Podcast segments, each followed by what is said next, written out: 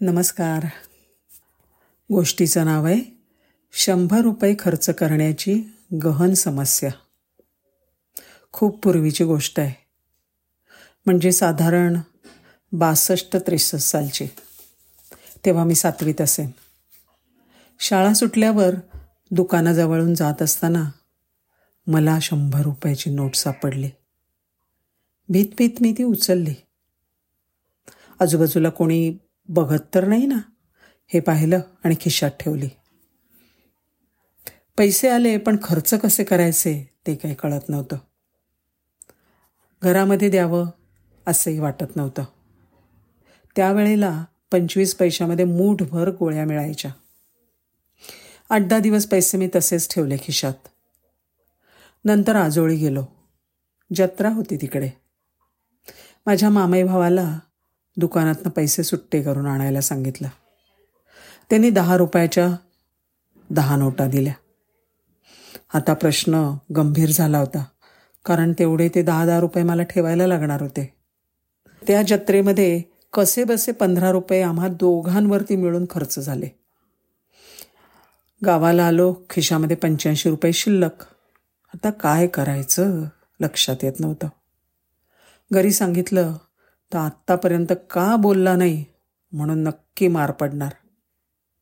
दुसऱ्या दिवशीपासून माझ्या मित्रांची अक्षरशः चंगळ सुरू झाली. माझ्याकडे पैसे कुठून आले आणि किती आहेत हे बाकी मला त्यांना सांगता येत नव्हतं. कारण त्यांच्यातलं जर कोणी फुटलं तर पाठ फुटेस तर मार खावा लागणार याची मला हमी होती. मग काय रोज कुल्फी चॉकलेट मज्जाच मज्जा. पण घरामध्ये आलो की अगदी हळूहळू चालायला लागायचं. कारण खिशातली चिल्लर वाजायची फार मोठी भीती होती. आठ दहा दिवसामध्ये कसे बसे वीस रुपये खर्च केले. खिशामध्ये अजून पासष्ट रुपये शिल्लक होते. आता मित्रांवर सुद्धा खर्च येईना. कारण मग मात्र प्रश्न उभा राहिला असता की तू एवढे पैसे आणतोस तरी कुठून? घरीसुद्धा नक्कीच कळलं असतं. आणि अशा वेळेला नशिबाने साथ दिली. शाळेमधल्या सरांनी फीचे वीस रुपये आणायला सांगितले. सगळ्यात अगोदर मी भरून टाकले. सरांनी थोडं प्रश्नार्थक नजरेने पाहिलं. कारण इतक्या लवकर फीचे पैसे मला घरून कधीच मिळत नसत.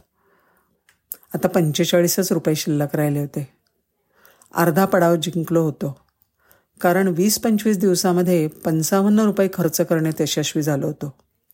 आणि पुढच्या वीस एक दिवसात याचा प्रश्न सुटेल याची खात्री पटली होती. पण नशिबामध्ये वेगळंच लिहिलं होतं. झालं असं की माझे वडील एका वर्गमित्राच्या घरी गेले होते. तिथे तो रडून रडून घरी सांगत होता. बाबा मला फीचे पैसे द्या ना. वर्गातल्या सगळ्यांनी पैसे भरले. मला सर किती बोलतात. पण माझं नशीब बलवत्तर होतं की तो अ तुकडीमध्ये होता आणि मी ब तुकडीत. वडील घरी आले आणि मला फीबद्दल विचारलं. म्हणालो नाही मागितले मागणारच होतो.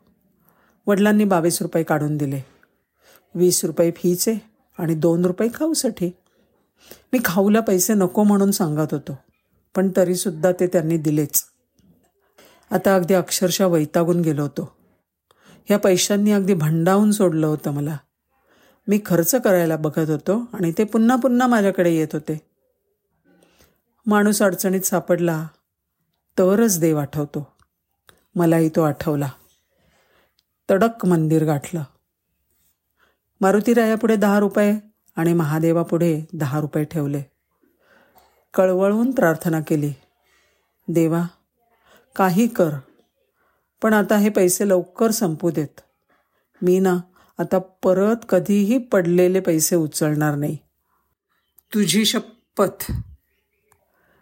नंतर कसे बसे बाकीचे पैसे संपवले. आज सुद्धा ती वेळ आठवली की हसू येतं. आज कितीही पैसा आला तरी पुरत नाही. आणि त्यावेळेला मात्र मला ते शंभर रुपये संपता संपत नव्हते. कोणीतरी बरोबर म्हटलंय. लहानपणी आईवडिलांच्या पैशावर सगळ्या गरजा भागायच्या. आणि आज स्वतःच्या पैशात पोटसुद्धा कसं बसं भरतं? धन्यवाद.